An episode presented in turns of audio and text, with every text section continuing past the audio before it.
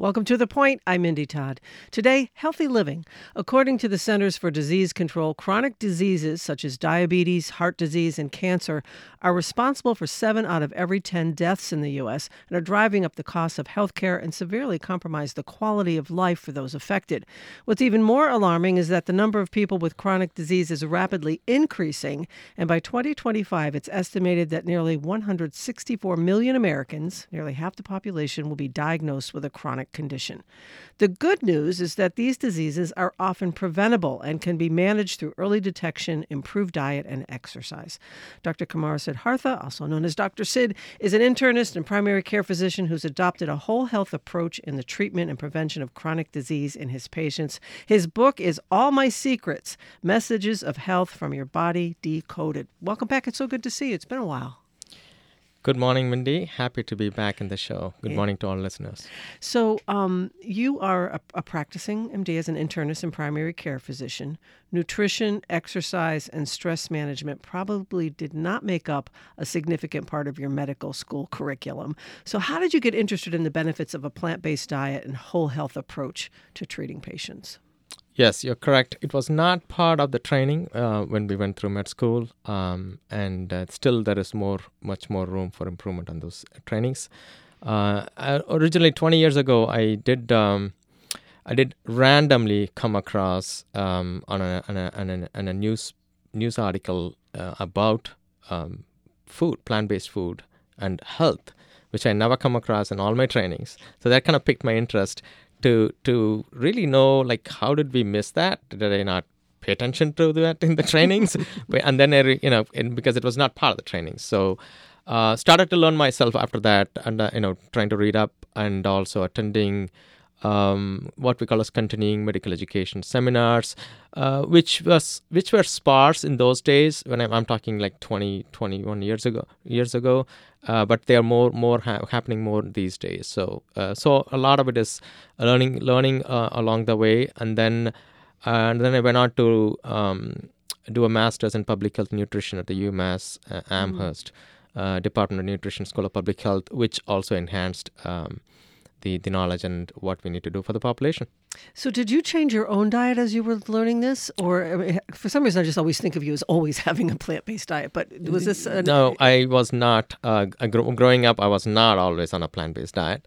Uh, so, yes, um, after the the understandings, um, gradually, um, I shifted to eating more and more plant based.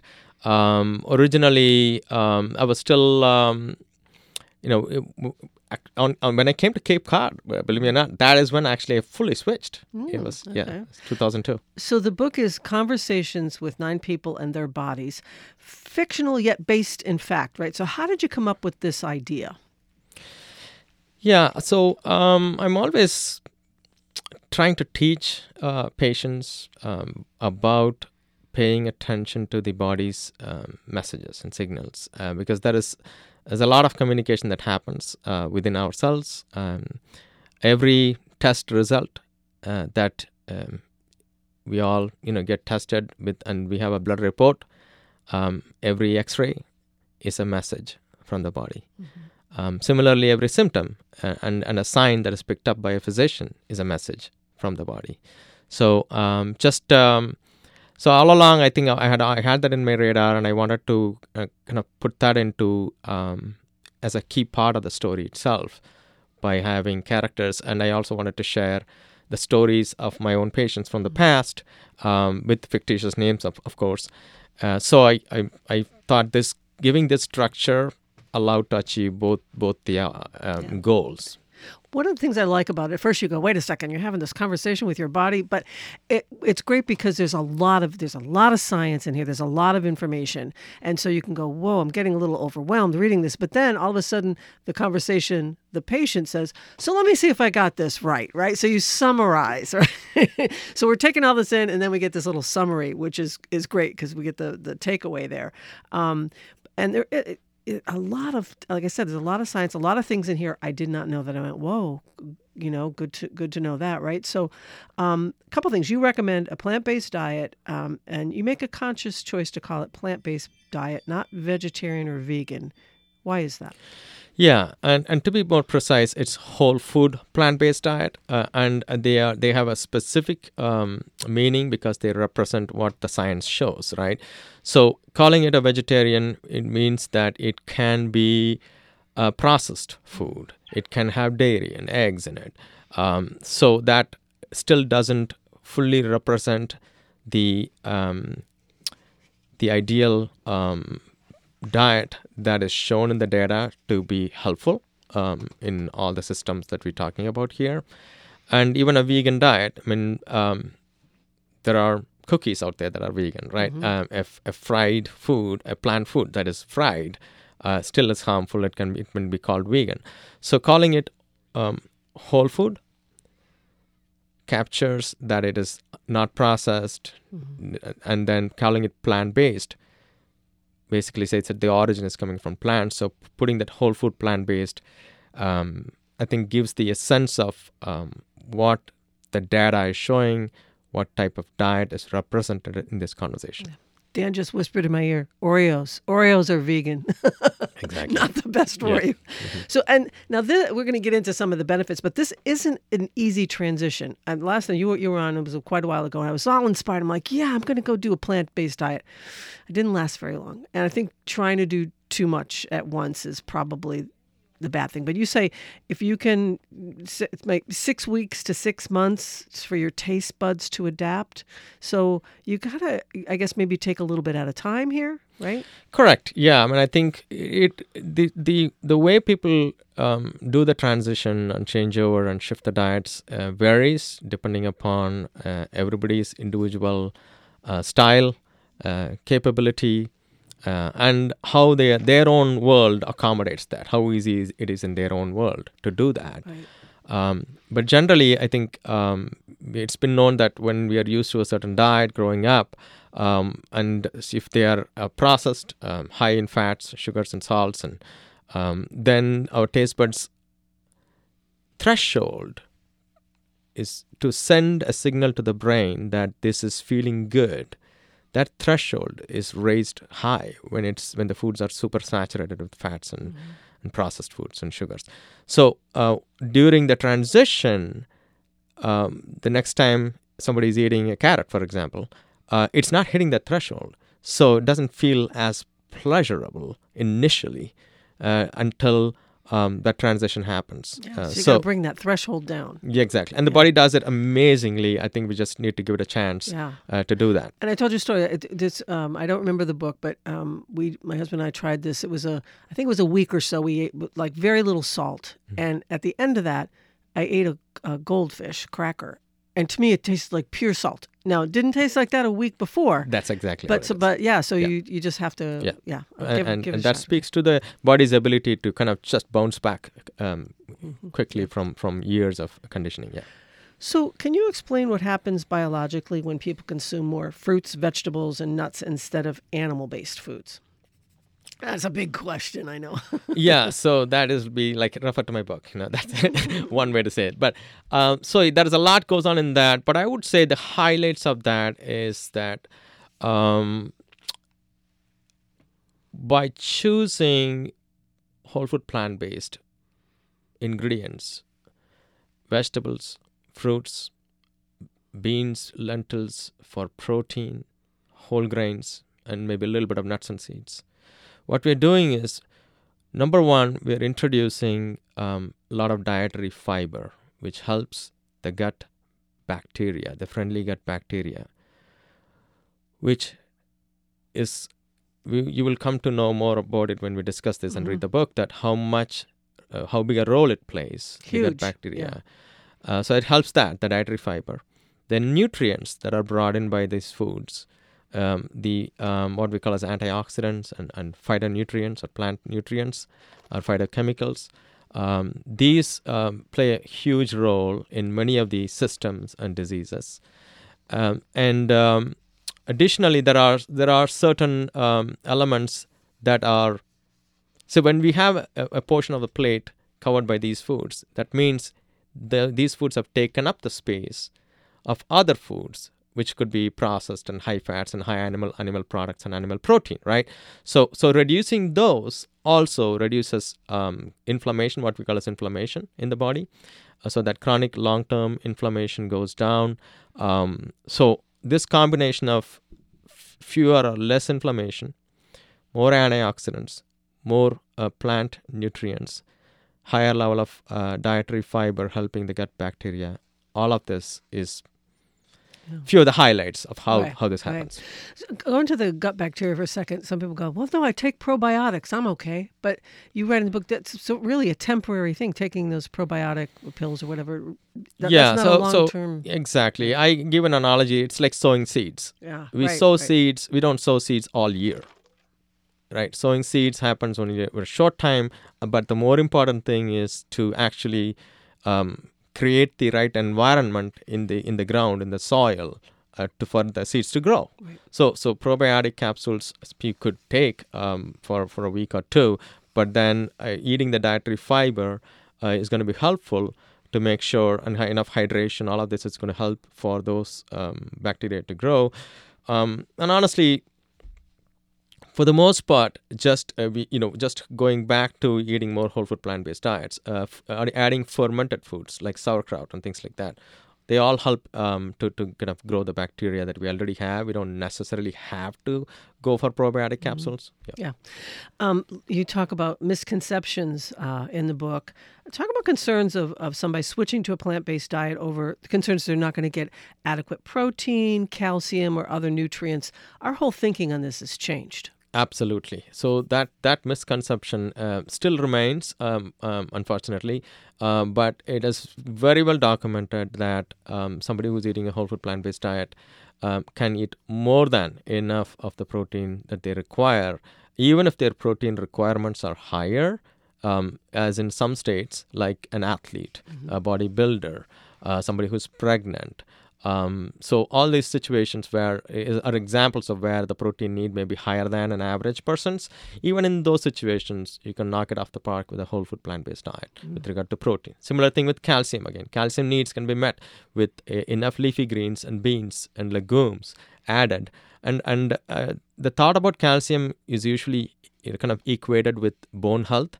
Uh, and that that is another little myth there is that uh, for bone health it is not just the calcium there is a, a whole slew of other nutrients that are needed uh, so there is no single MVP uh, most valuable player when it comes to calcium and bone health uh, it's it's usually we need other nutrients as well so when we eat a greens and beans uh, combination regularly uh, we get not only the calcium but we also get the magnesium the vitamin k um, and, and all of that that is needed for bone health Yeah.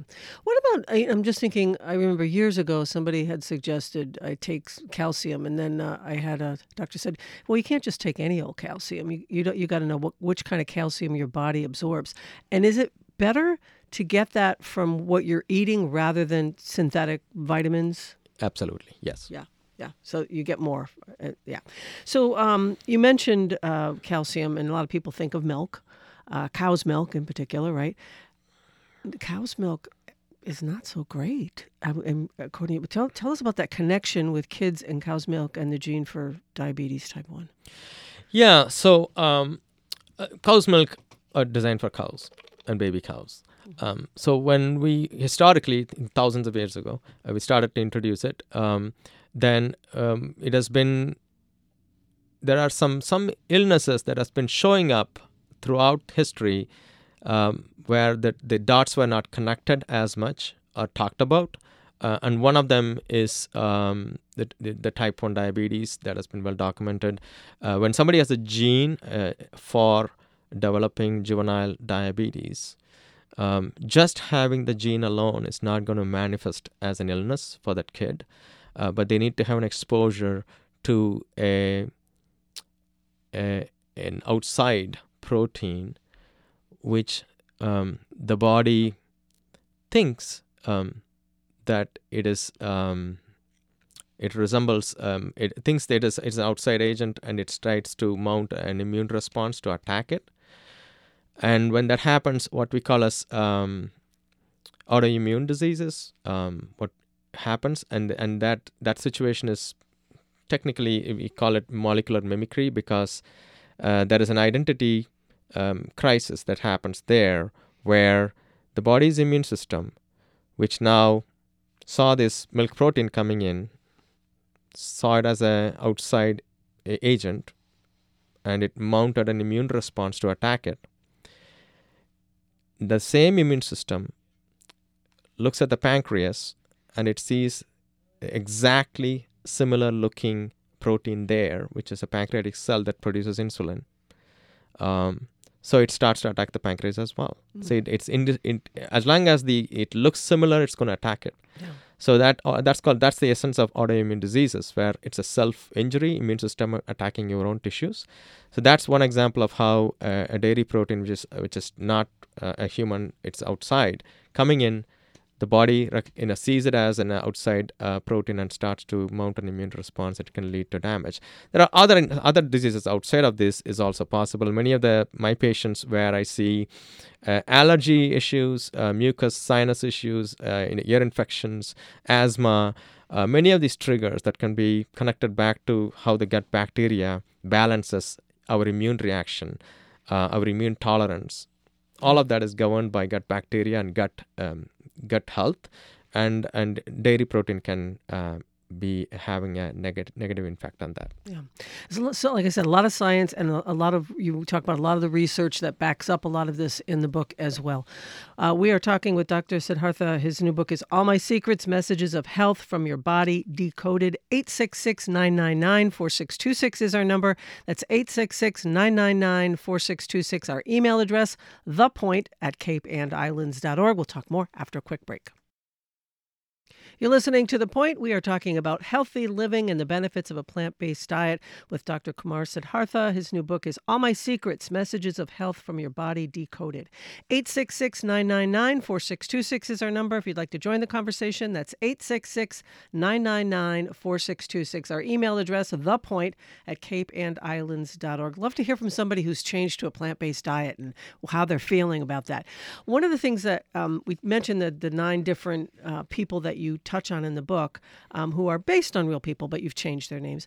I think everybody can relate to at least one of those people. They're all different ages, and that's something I wanted to mention because you have a story of a, I think she was 83 year old woman. Mm-hmm. Th- this can be done at any age. This doesn't is not just younger people we're talking about. Absolutely, and that's the that's the biggest hope I saw during during the career of working with these patients that anybody at any age can start to make the change and start to feel the difference um, of the positive difference of the energy, uh, symptoms, and uh, improvement, and uh, just feeling the energy and vigor and the quality of life. Uh, so yeah, one of those characters uh, of uh, that patient was um, she was in her 80s when she changed and. Um, she was developed what is called as the angina, um, chest pain mm-hmm. related to blockage in the artery, and um, she would not uh, be able to walk uh, even a block without an angina uh, happening. Um, and um, she chose to uh, uh, not go for the procedures that were recommended because of at that point she didn't want to do that. Mm-hmm. But she would switch to the diet, and um, the, she was able to walk for without yeah. getting the angina, the yeah. miles. Yeah. So. All right, this is going to shock people. Some diseases have genetic li- genetic links, but you've said that even if you have a gene that predisposes you to disease, changes in lifestyle can turn off and on genes. Explain how this works. Yes. So uh, the field the field of epigenetics uh, that has been uh, been evolving over the past two decades has uh, shined uh, so much light on this issue. Uh, so genes are, are you know hereditary traits that we carry through generations, uh, and we clearly know now that um, other aspects of exposures, such as food um, and stress levels, can determine whether that gene is going to fully manifest as the disease it was meant to create or not. And we have seen that not just in one particular disease, uh, it, it, has been shown in many things. Like we just talked about type 1 diabetes, right? In, right. in juvenile diabetes. It has been shown in Alzheimer's dementia. It's been shown in Crohn's disease, ulcerative colitis.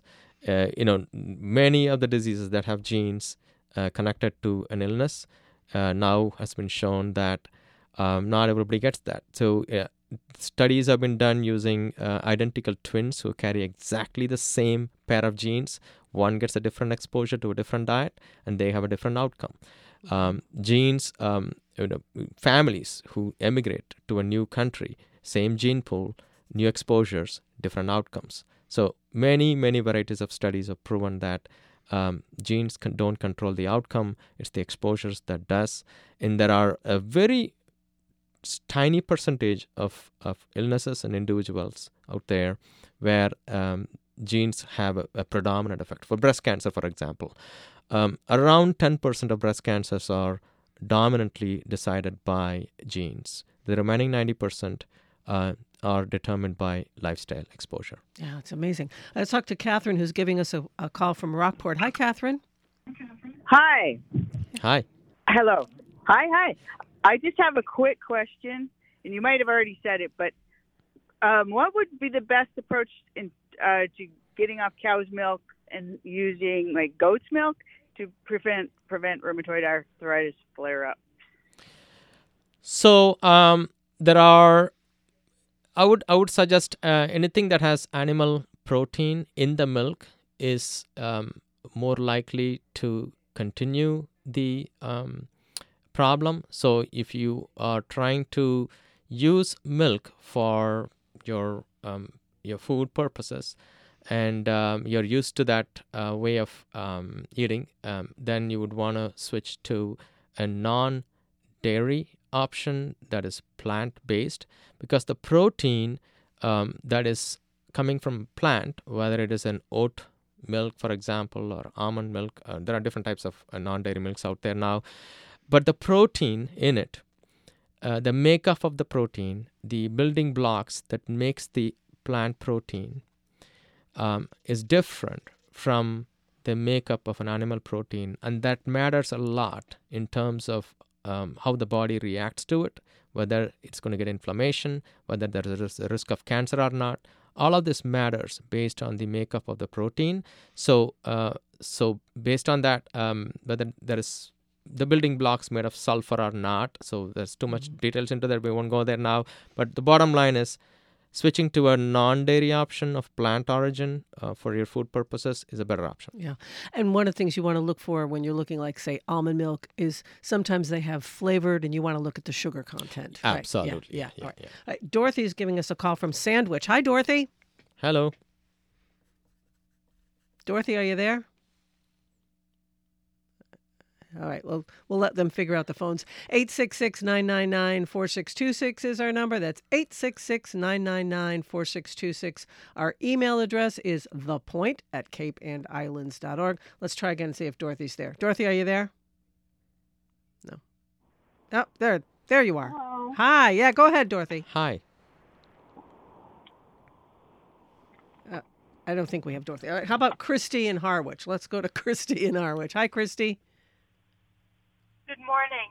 Good morning. Uh, I heard a comment before that um, if you have a gene that predisposes you for something, uh, that changing your habits can affect that. Does that hold true for alcoholism?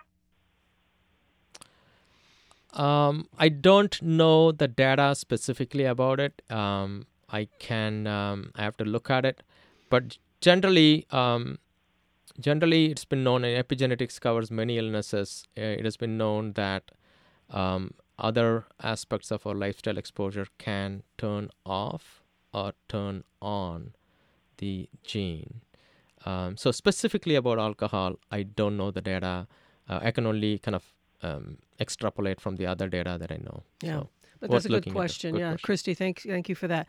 Um, so there are foods that can stop cancer cells, right? That like Mm-hmm. And and they are what the antioxidants? Is that what those are? Yeah. Correct. Yeah. So there is uh, many um, many steps that happens in a cell from going from being a normal cell to a cancer cell, and it it starts with uh, the cell's um, kind of the core nucleus, the the, the genetic material, uh, those areas um, getting um, getting a hit uh, from cells wear and tear um, and the wear and tear uh, has a name for it. Uh, it's called oxidant. Uh, and when we have enough antioxidants, which is in colorful uh, fruits and vegetables uh, and leafy greens, uh, they work to minimize the damage to these cells' DNA, genetic material, and that way it prevents um, that particular cell from becoming a cancer cell. So that's just one angle. I talked about uh, plant nutrients or phytochemicals or phytonutrients. They help uh, in another uh, way to help prevent cancers. Uh, body has an ability to uh, kill off uh, cancer cells by itself. Like they can, body has an in, ingenious way to identify cancer cells and just kill them off. Yeah. it's called apoptosis, and eating plant foods helps the body's mechanism to uh, kill off these bad cells.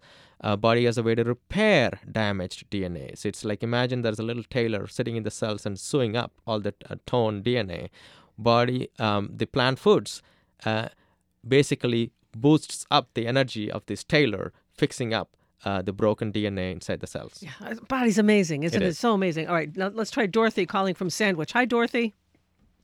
Hi, Mindy. Hi, Dr. Sid. Can you hear me now? Yes, we can hear hear you. you, Yep. Yeah.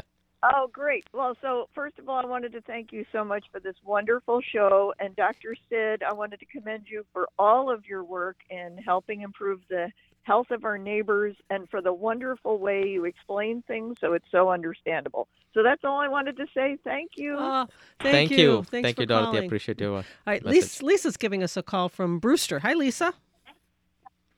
Hello, this is Leisha from Brewster, and I'm also calling to thank Dr. Sidhartha, and I am plant based.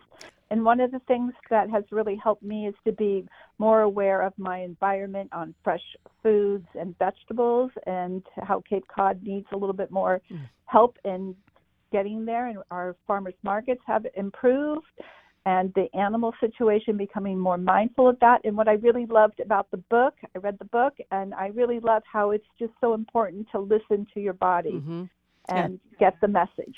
Lisa, let me ask you, when did you change over to a plant based diet? Uh, well, I've been a vegetarian probably for 20 years, but say the last 10, I've been plant based, Yeah. And, and I feel great. I was going to say, how do you feel? yeah. Oh, I feel great, and I've had lots of like say I had some injuries from fractures, and I've healed really quickly. Everybody's surprised at how well my body's Mhm. healed, and you know, so Yeah. thank you.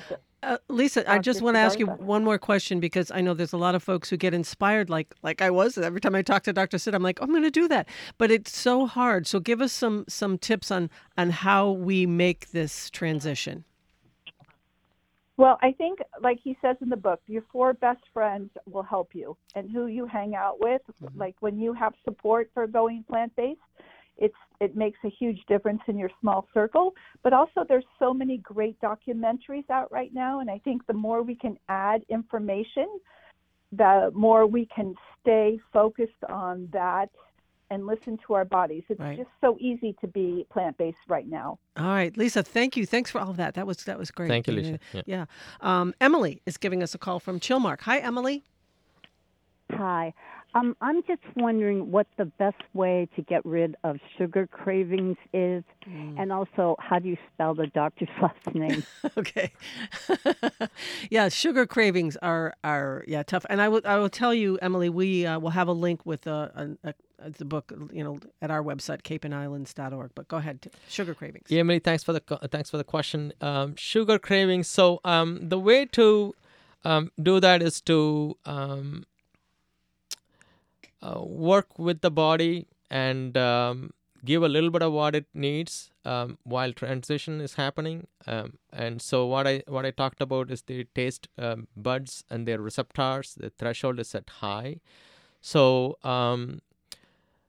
the closest that comes to sugar in the whole food plant based world is the fruit dates. So, dates is wholesome and it's very sweet. hmm So, um, figuring out ways to incorporate dates as a replacement for the kind of the, the sweet fix So for moments we all dessert, have. pop yeah. a date. Yeah. Pop a date or Mhm. dates. Nowadays they have date syrup. You know, we can also Mhm. soak the dates and you can prepare it yourself, but they sell date syrup too. So dates basically Mm-hmm. is wholesome. So just during transitions, using things like dates um, is going to be helpful. um, and um, help reset the threshold as to when the the, the food is feeling sweet, hmm uh, and that will be my my initial reaction. Yeah, to that. and another thing you mentioned, I think, would be helpful too uh, for Emily is don't buy it. Don't don't put the you know candy and cookies and all that. If you don't buy it, you're going to go for what you have at home, which might be the dates. Or I'm a big clementine fan. I'm I bet I eat four or five clementines a day. I want something sweet, I grab a clementine. so yeah, yeah, I, I totally agree. Yeah. So what we have around close to us is what we're going to go for. So not having them around. So the the decisions are we make those key decisions while we are pushing the cart in the store. That's when to make those decisions. Yeah, and and don't and if you fall off the wagon, don't worry about it. You just get back, you know, pick it up Yeah, again. So you yeah. say start slow. Don't worry if you know you can't do it all at once. Just a little bit at yeah, a time. yeah. Emily, uh, thank you for the Thank call. you, Emily. 866-999-4626 is our number. Our email address, thepoint at capeandislands.org. We're talking with Dr. Sidhartha about his new book, All My Secrets, Messages of Health from Your Body Decoded. And we'll talk more after a quick break. You're listening to The Point. We're talking with Dr. Kumar Sidhartha, internist and primary care physician who's adopted a whole health approach in the treatment and prevention of chronic disease in his patients. His book is All My Secrets Messages of Health from Your Body Decoded. 866 999 4626 is our number. Our email address is thepoint at capeandislands.org. And Vicki is giving us a call from Centerville. Hi, Vicki. Hi, good morning. Hi, good morning. Um, I uh, good morning, Dr. Sid. I'm wondering what your thoughts are on using oil uh, Mm. when you cook. So thank you for the question. Um, the optimal way to nourish the body is to use wholesome foods. Oh, so that would mean um, eating olives instead of olive oil. Hmm. Um, so when we take out the oil from the whole wholesome natural package of olives, um, we lose out um, uh, some fiber and, and the good good stuff in it. That's one part of the the, the, the, the issue when we take out the oil alone and, and consume it. The other part is that um, every vegetable oil that is on the planet, human made, uh, is been um, shown to uh, affect the arteries um, in our system. So there is a simple way to test whether an oil is affecting the artery or not. Um, we call it uh, a tourniquet test. So every every one of you listening to this radio show uh, have had probably had a blood pressure checked at your doctor's office. So when the blood pressure che- is checked, they raise the blood pressure cuff pressure. Uh, which at that moment, what happens is we all know that it, it hurts our arm because the blood circulation is getting cut off to the hands. And um, during that time, that temporary shutting off, very little shut off of the blood flow, is the most powerful stimulant for the arteries to widen out that we, all, we, we know of. Whenever there is a circulation getting is getting cut off, immediately the artery, the lining of the artery, puts out a particular element called nitric oxide to open up the artery widely to let more blood flow coming in to rescue that area right which is getting cut off. So the ability uh, the health of the artery is is understood well by knowing how well it can immediately react to such a blood pressure cuff raising. So we do ultrasounds on the arteries easily to measure the diameter or the girth of the artery before and after a blood pressure cuff. And immediately after the blood pressure cuff is raised and let go, the artery diameter needs to get bigger normally. And that says that the health of the artery is good. And studies using olive oil or any other vegetable oil has shown that after the consumption of oil, when they repeat the test, the diameter of the artery does not widen, which means it immediately impacts the health of the artery. Mm. So, what do you use to cook with if you don't use oil? What do you use? Um, any of the um, any of the cuisines, any of the cooking that needs um, to saute, uh, saute with water. Really? Yes, and there are cooking videos out there online. You can Yeah. find out how to saute things without oil. There's many ways to do that. I mean, Uh, I guess you can oven you can cook on parchment paper, right? Yeah. Yeah. Okay. There are many ways All to right. do that. Yeah. Um, Jennifer writes, How do you feel about a vegan diet for American children and teens? Would they get enough protein and fat for the developing brain? Yes. Uh, so um, uh, the um, organizations of um, American Dietetic Association, um, many researchers, uh, and coming together to find out whether can someone get enough protein and nutrients through a whole food plant-based diet has repeatedly confirmed yes they can uh, and in all stages of life whether it's a, a teenager a growing kid a pregnant woman an athlete an elderly everybody's needs are different when it comes to protein and other nutrients and all those needs can be met. It just takes a little bit of proper planning uh, to kind of uh, to talk to a, a dietitian or, or somebody who's is aware of this to understand it a little better and then once it's done it's easy to do it. The only um, recommendation i usually give is um, uh, to take vitamin B12 as a, as a supplement uh, for anybody, especially anybody who's over 50, regardless of what diet they're on. Uh, it's a good idea. Uh, similarly, if you're if you're sun expo- uh, if you're in, living in like northeast, um, because of the sun exposure, we don't get much um, for s- at least six months, I guess, in the year. Uh, then vitamin D is an option there to think about. Those Right. are the only two nutrients. Otherwise, no concerns. Okay. Gwen is giving us a call from Provincetown. Hi, Gwen. Hi. Um, you might have answered it just now, but I'm curious about um, women's bodies in particular. I work at helping our women, and um, I'm just wondering, especially not just women's bodies, but and after menopause or, or during and after menopause, are there any particular um, points you would make? Uh, beyond what you've already shared, the general points around the plant based and and the getting some help with uh, dietitians in particular. Yeah, good question. Uh, I I think all the things I've said uh, applies for before menopause and after menopause, honestly. Um, but for women, generally, I would uh, I would encourage them to um, to kind of keep an eye on uh, certain cancer risks, like breast cancer, for example. So making sure that you're getting the lignans uh, from adding two tablespoons of flaxseed powder every day uh, is going to help uh, counter that risk of uh, postmenopausal breast cancers.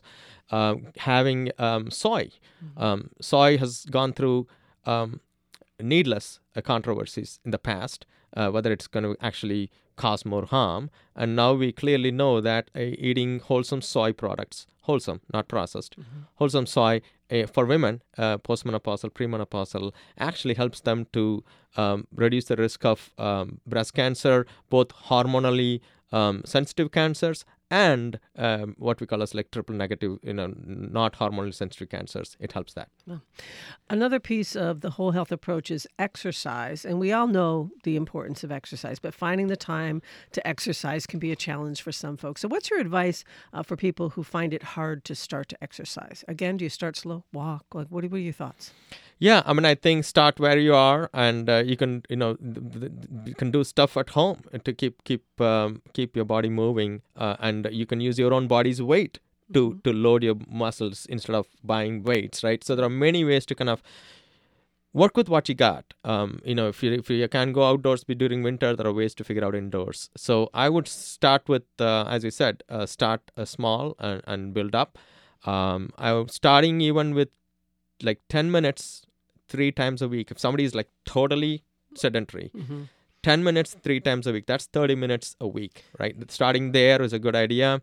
And then building up to, you know, we want to aim for uh, one and a half to two hours a week, but that's kind of eventually getting there. Right. But And probably not a bad idea to check with your uh, general practitioner before you start any huge exercise program if you haven't been doing anything, right? You want to, you don't want to, you don't want to like all of a sudden do it uh, more than you can handle, and then you end up hurting yourself. absolutely, yeah. Any of these recommendations we're talking about, Yeah. good to check with a professional. Yeah. Yeah. And then stress management is important uh, for a healthy lifestyle. So explain stress can really do a number on you, right? So being mindful. What do we do about to manage some of the stress? Yeah, so um, I think stress comes into role also in the food choices we make, right? Sometimes do we for for boredom or for stress, people make um, the, the not so healthy choices. So it kind of connects there as well. Uh, I mean, the the way to you know look, want to look at you know what are who are the support system we have in your in your life, right? So who's your support system? Uh, who are your four four buddies in your world. Think about that. I put that in the book Mm, too. yep, yep. And also uh, practices. You know, what are the type of practices you can do? Whether it is uh, just a walk, if that that's what helps you to kind of stay in the moment, now and here. Um, whether it is a prayer, whether it is a mindfulness meditation, whatever it is that kind of brings you to the now and here, rather than thinking about tomorrow's um, you know tasks and schedule or worrying about uh, I should have done this yesterday or I should have said this in a different way that day. So just coming back to now and here, whatever practice that is, whether it's meditation, walk, um, music, um, Yeah. or Right. cooking. Paul is giving us a call from Mattapoisett. Hi, Paul. Oh, hello. Uh, thank you. Um, this may be backing up a little bit, but I, I have a question about ultra processed foods.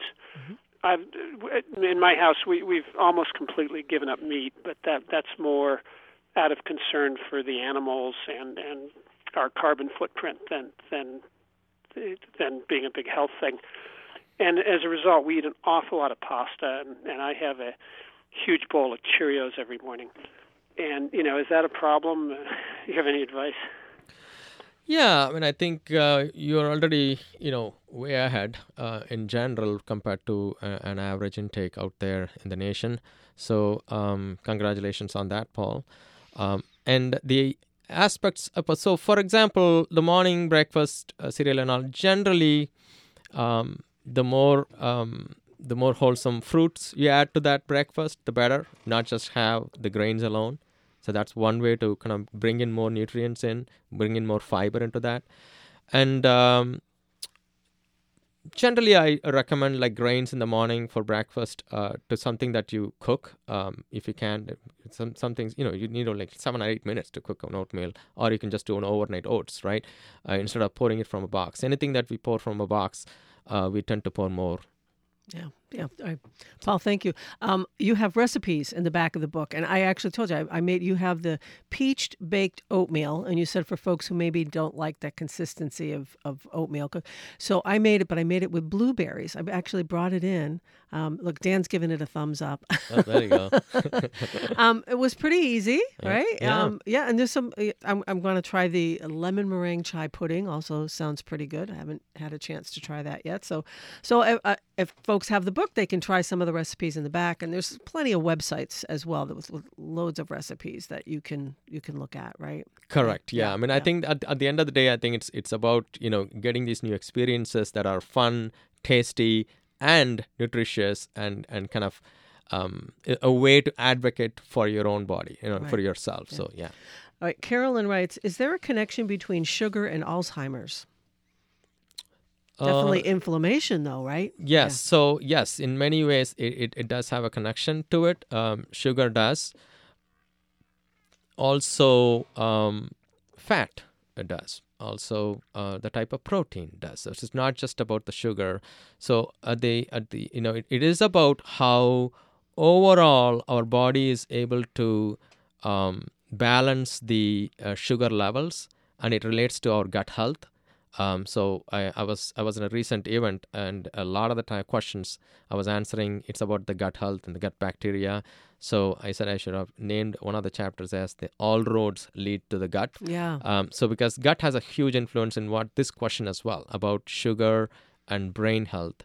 Um, so brain cells are very um, fragile when it comes to sugar levels outside the door of the brain cell.